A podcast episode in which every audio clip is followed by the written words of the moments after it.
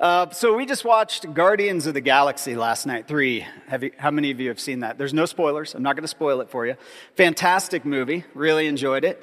Um, there's a line in there that one of the characters uses that's going to be kind of uh, worked into what we talk about today, and that's it's nice to have friends.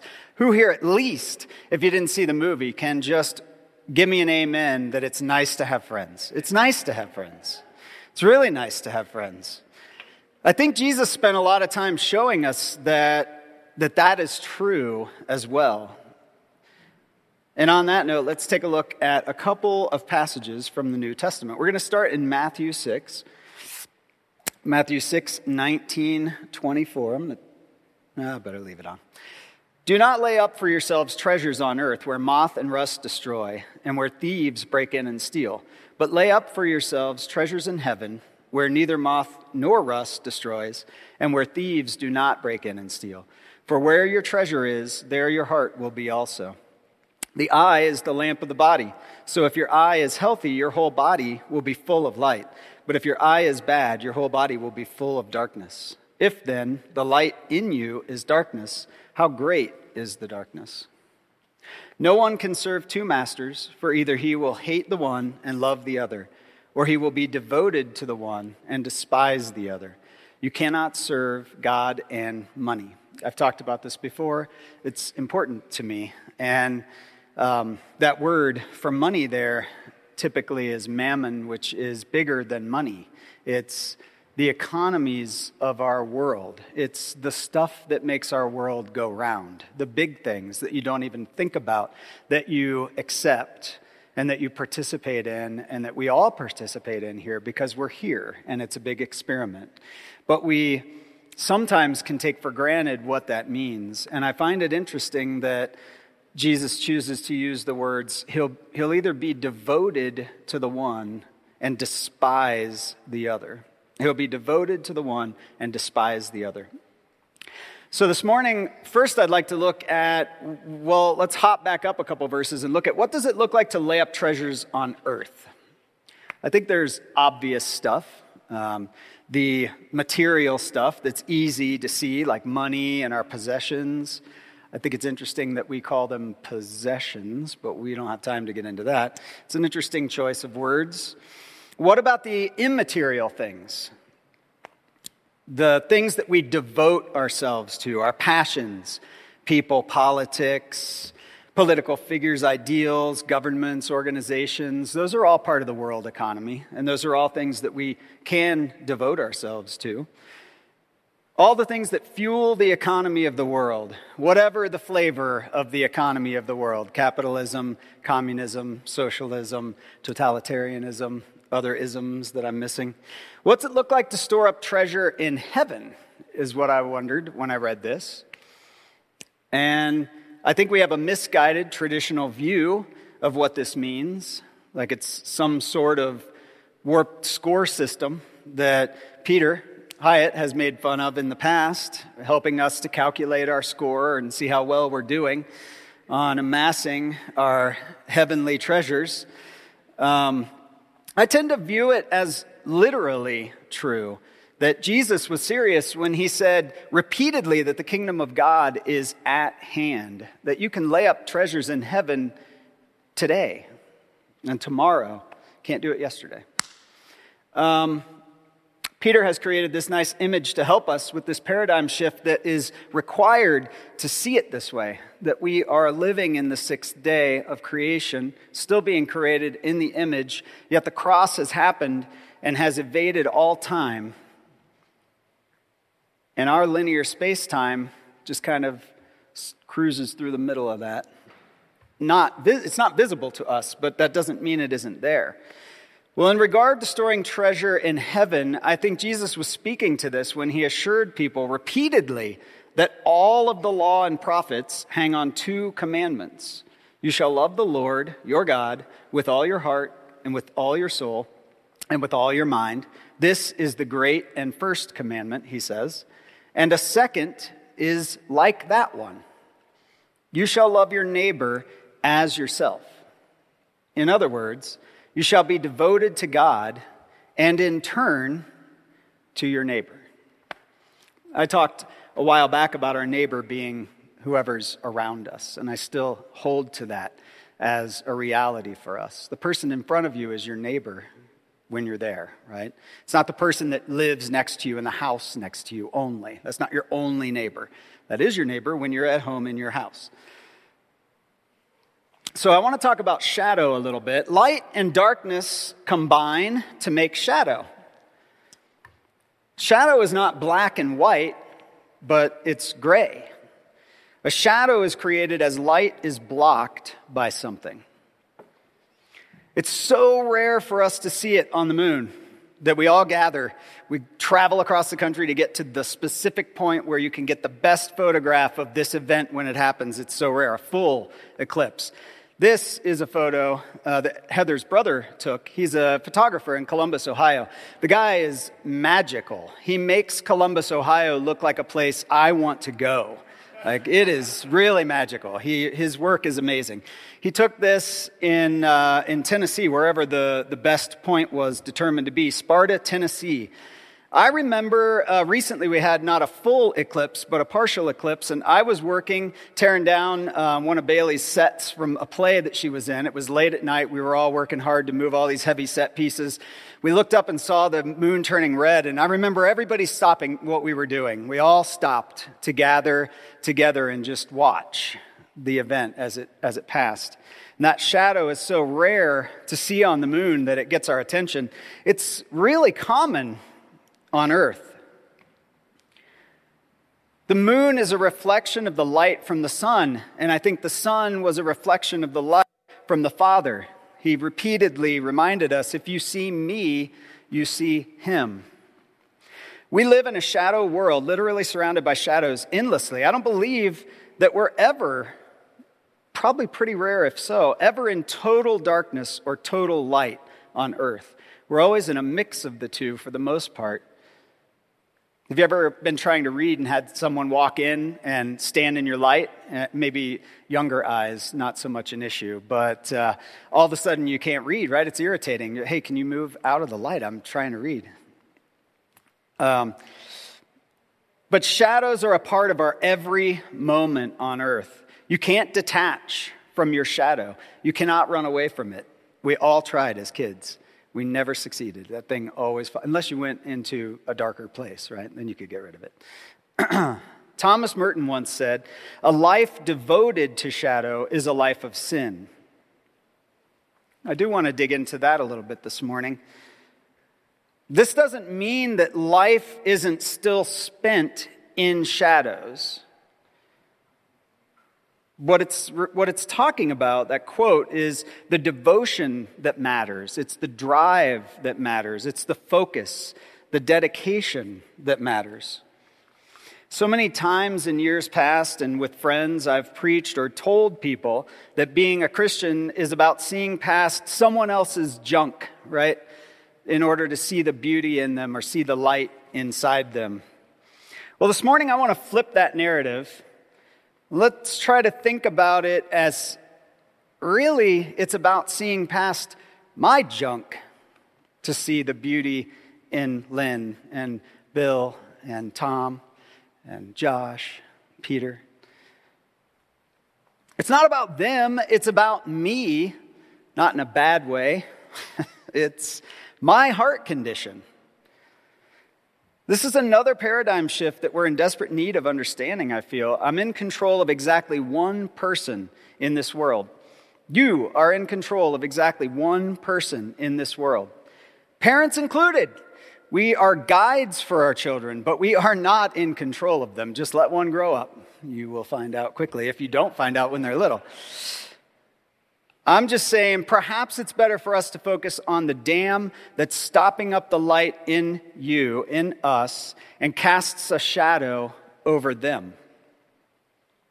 Maybe our time is better spent on the shadow that we're casting. In a sense, we're standing between God and others, casting a shadow, a patch of diminished light upon them in the world. But we're busy, right? We've got to conduct transactions. Got to get to the next transaction. We've got to keep the economy of the world running. Well, I want to talk a little bit about devotion. since I think it's key to that Merton quote that devotion to shadow is a life of sin. When I looked up devotion in the dictionary, the first word used to describe it is love. And then it's followed by loyalty or enthusiasm for a person, activity, or cause. I looked up despise. That's pretty strong. You don't really need to look it up, but I wondered what would come up. And it, it says to feel contempt or a deep repugnance for. Devotion to the things of this world, we're told in Scripture, creates enmity with God. Enmity, the state of feeling or being actively opposed or hostile to something or someone. It's what happens to our heart. It's a widely undiagnosed heart condition. Getting rid of all your possessions, well, it won't cure it. Your mind can still be possessed, alone and possessionless, but still possessed. Scripture is clear, I feel, that we can't serve two masters. We, but we do seem to have two masters vying for our devotion. Peter's talked about them endlessly through Romans every week, I think Jesus and Moses. Our devotion is constantly decided it's, it's not a one, it's not a camp thing, as Peter said a couple weeks ago. It, it is not a one time event at camp. It is constantly decided. Your devotion, day by day, minute by minute, second by second, is decided. While I was back from my grandfather's funeral, my, my grandmother, I found out, and he were married for 73 years. They were together for 78. And, you know, I hear people ask folks all the time in, in videos, you, wherever, social media. What's the secret? What's the secret to a 43 year marriage? Well, it's no secret. It's devotion. And a lot of times, it looks like choosing someone else over yourself. It's not pretty, really. It's, it's, uh, it's hard, but it is pretty at the same. It is beautiful. It's just not pretty. And that is part of what loving your neighbor as yourself looks like, I think. In Luke 16, there's a difficult passage that I love, quite frankly. So we're going to read this parable in Luke 16.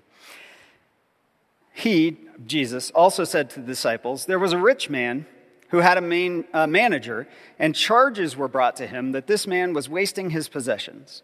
And he called him and said to him, What is this uh, that I hear about you? Turning in the account, turn in the account of your management, for you can no longer be manager. And the manager said to himself, What shall I do? Since my master is taking the management away from me, I'm not strong enough to dig, and I'm ashamed to beg. I have decided what to do, so that when I am removed from management, people may receive me into their houses. So, summoning his master's debtors one by one, he said to the first, How much do you owe my master? He said, A hundred measures of oil. He said to him, Take your bill and sit down and write fifty. Then he said to another, And how much do you owe? He said, A hundred measures of wheat. He said to him, Take your bill and write eighty. The master commended the dishonest manager for his shrewdness. For the sons of this world are more shrewd in dealing with their own generation than the sons of light. And I tell you, make friends for yourselves by means of unrighteous wealth, so that when it fails, they may receive you into the eternal dwellings. One who is faithful in a very little is also faithful in much, and one who is dishonest in a very little is also dishonest in much. If then you have not been faithful in the unrighteous wealth, who will entrust you to the rich to the true riches. And if you have not been faithful in that which is another's, who will give you that which is your own? No servant can serve two masters, for he will hate the one and love the other, or he will be devoted to the one and despise the other. You cannot serve God and mammon. I personally love this parable. Anyone know why? It's because nobody knows what to do with it. It can't be easily explained away. It doesn't fit the narrative. But, body of Christ, we, you, can't be explained away. And I don't believe we're called to live in a way fits the narrative, any of the narratives that try to absorb it. But specifically, the narrative that the systems of this world are more important than the person who's standing right in front of you right now. Notice that it follows, oh, well, you would notice if you had a Bible open, that it follows the parable of the prodigal son. A parable that I think is a great picture of devotion. I think in that, in that parable, devoted to is the same, the picture of devoted to is the embrace of that father when his long lost son returns, the reckless abandon of the father running scandalously to embrace him. Peter talked about this parable recently and I want to look quickly at devotion in, in that parable of the prodigal son. The oldest son seems to be devoted to the property, the honor, the tradition, the possessions, the things of this world, unable to share in the joy of the return of his younger brother. The younger brother was also lost for a while in devote, and devoted to passions and desires. Both brothers are guilty of pride and arrogance in that regard. One was obvious because he flaunted it, reveled in it, and one was less obvious because he hid it in his heart. Well, back to the parable of the dishonest manager. We're not going to unpack this parable this morning, but I believe the key to understanding lies in verses 8 and 9. For the sons of this world are more shrewd in dealing with their own generation than the sons of light. And I tell you, make friends for yourselves by means of unrighteous wealth, so that when it fails, they may receive you into the eternal dwellings. This parable is filled with and takes place in the shadows. It's honest.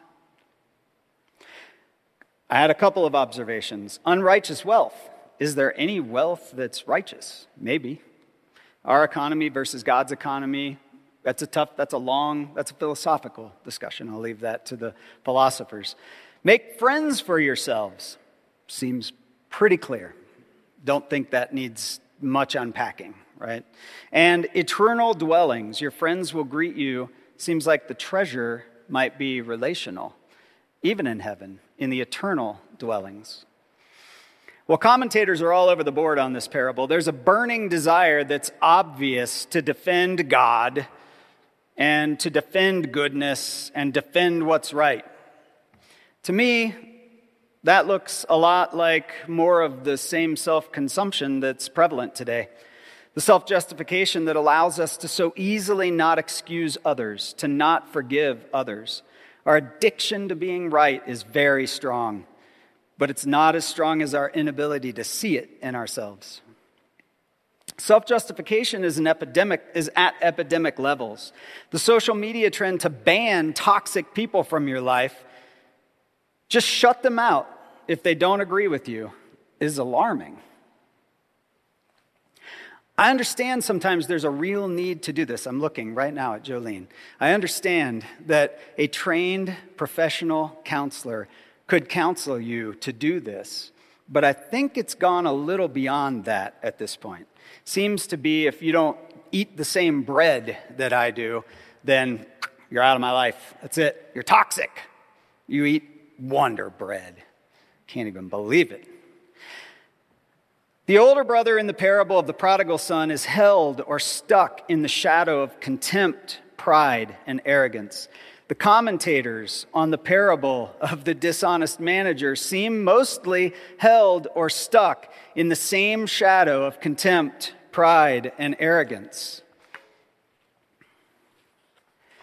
In James 4 6, we're told, God gives grace to the humble but resists the proud.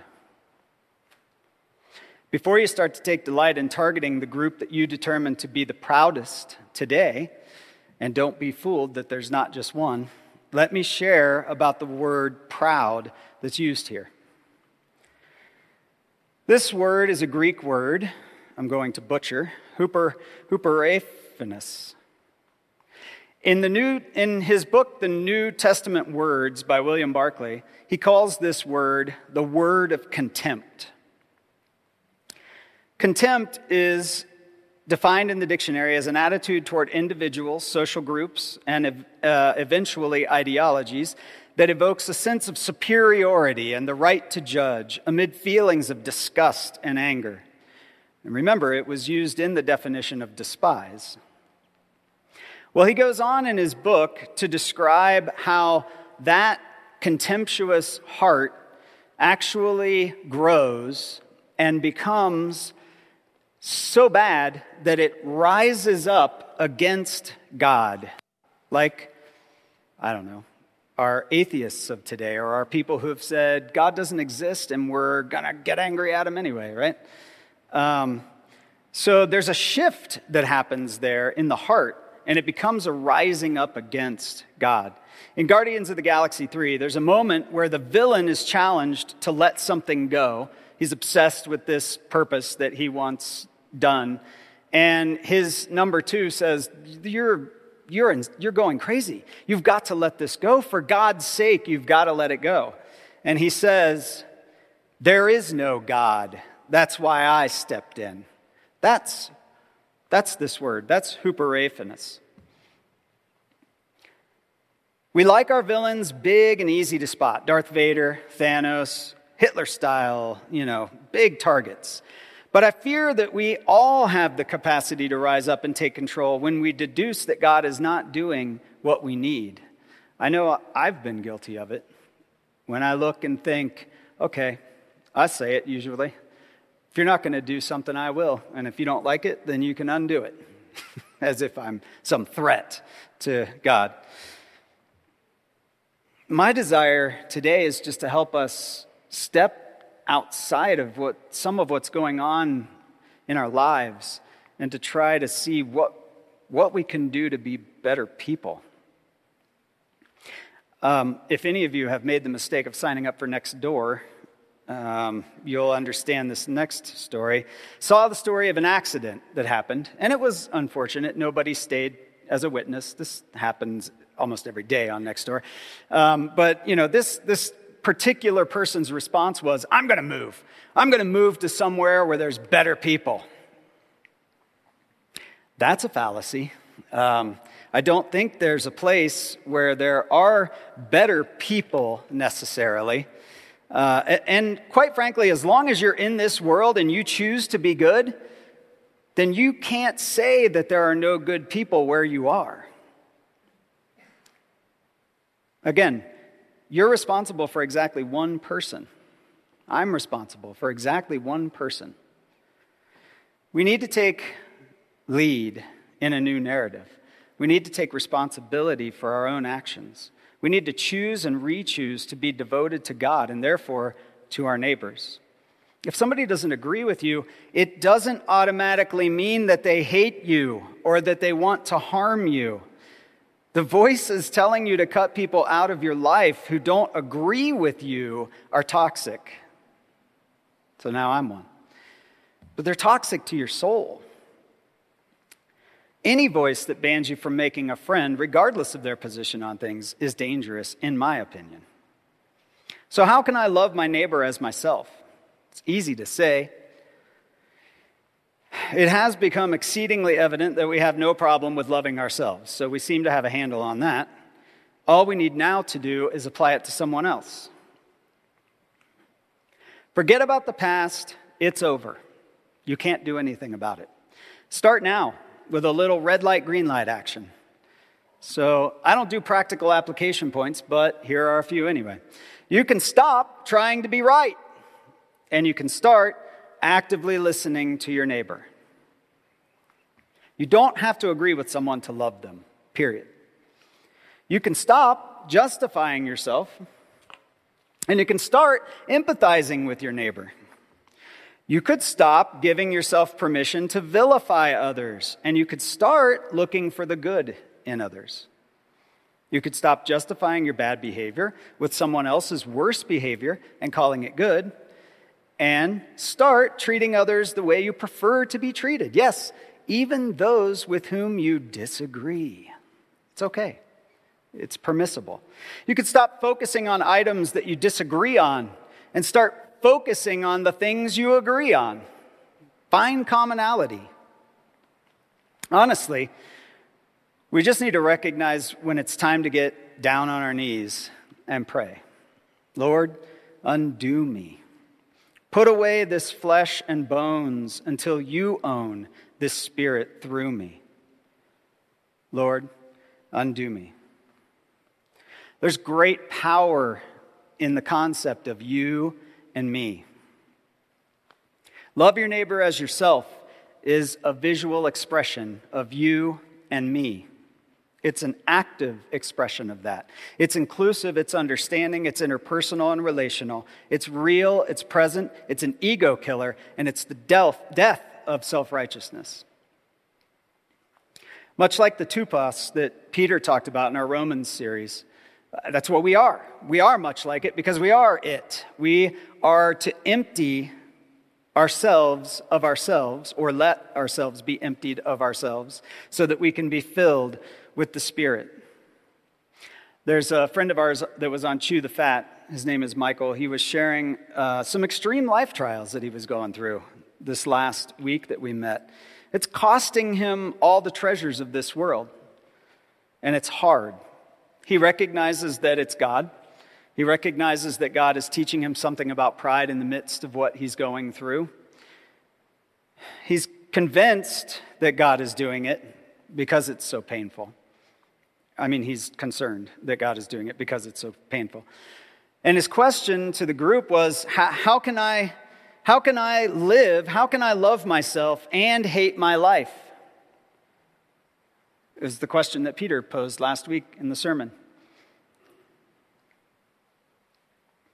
A lot of times I've found myself there asking God, How much more, God? How much more? And how much longer? Seriously, dude.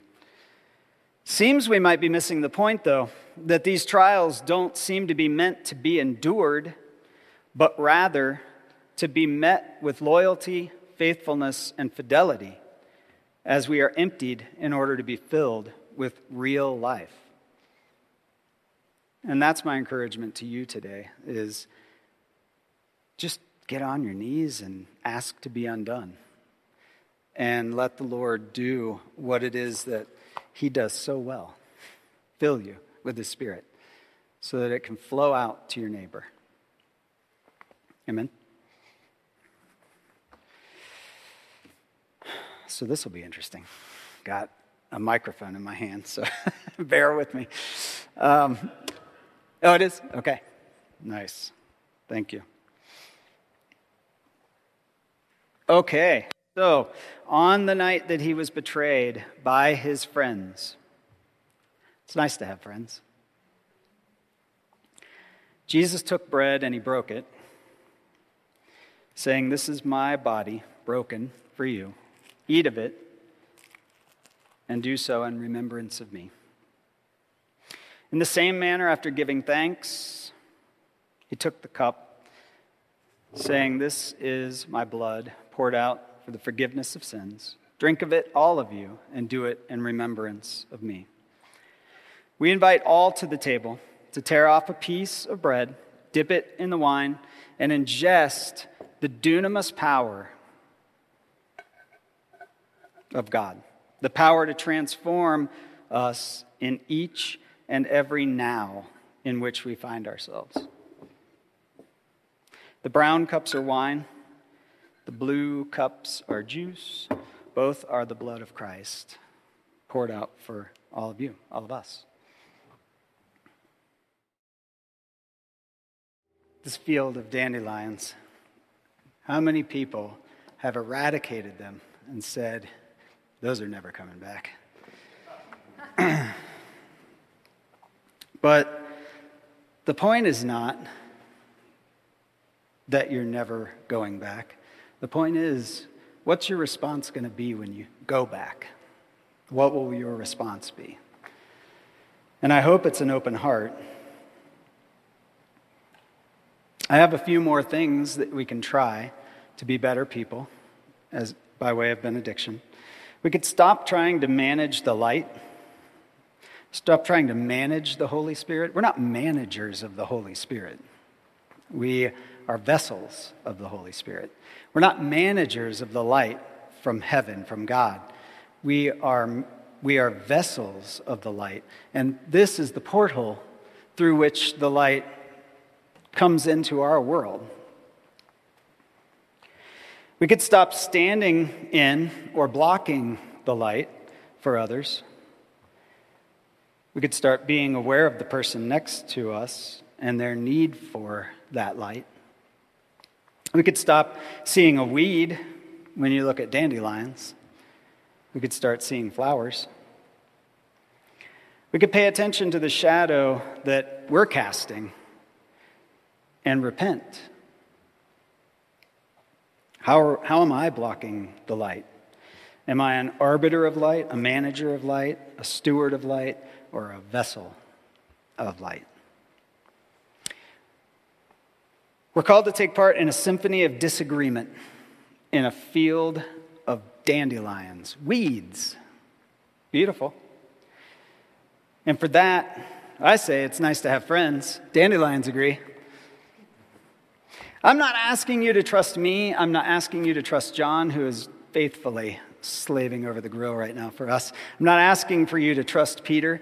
I'm not asking for you to put your faith in Joe Biden. I'm not asking for you to put your faith in Donald Trump. I'm not asking for you to trust the Republicans. I'm not asking you to trust the Democrats. I'm not asking you to trust the Libertarians. I'm not asking you to put your faith in CNN, Fox News, MSNBC, ABC, CBS, Newsmax, Sky News, Daily Wire, anyone else I left out. I'm not asking you to trust Mark Zuckerberg.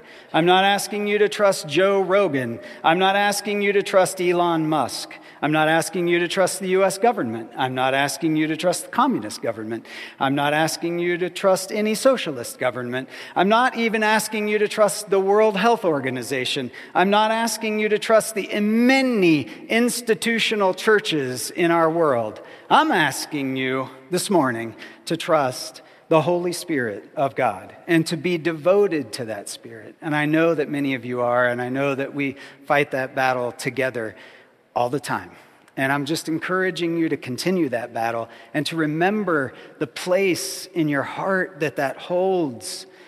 Please, these things lead to heart conditions, and they're really not as important as, important as they think they are. And I just hope you can see that. By the way, do you know what happens to these things? That's what happens to them. They go to seed, and then they go crazy, and they're really hard to contain.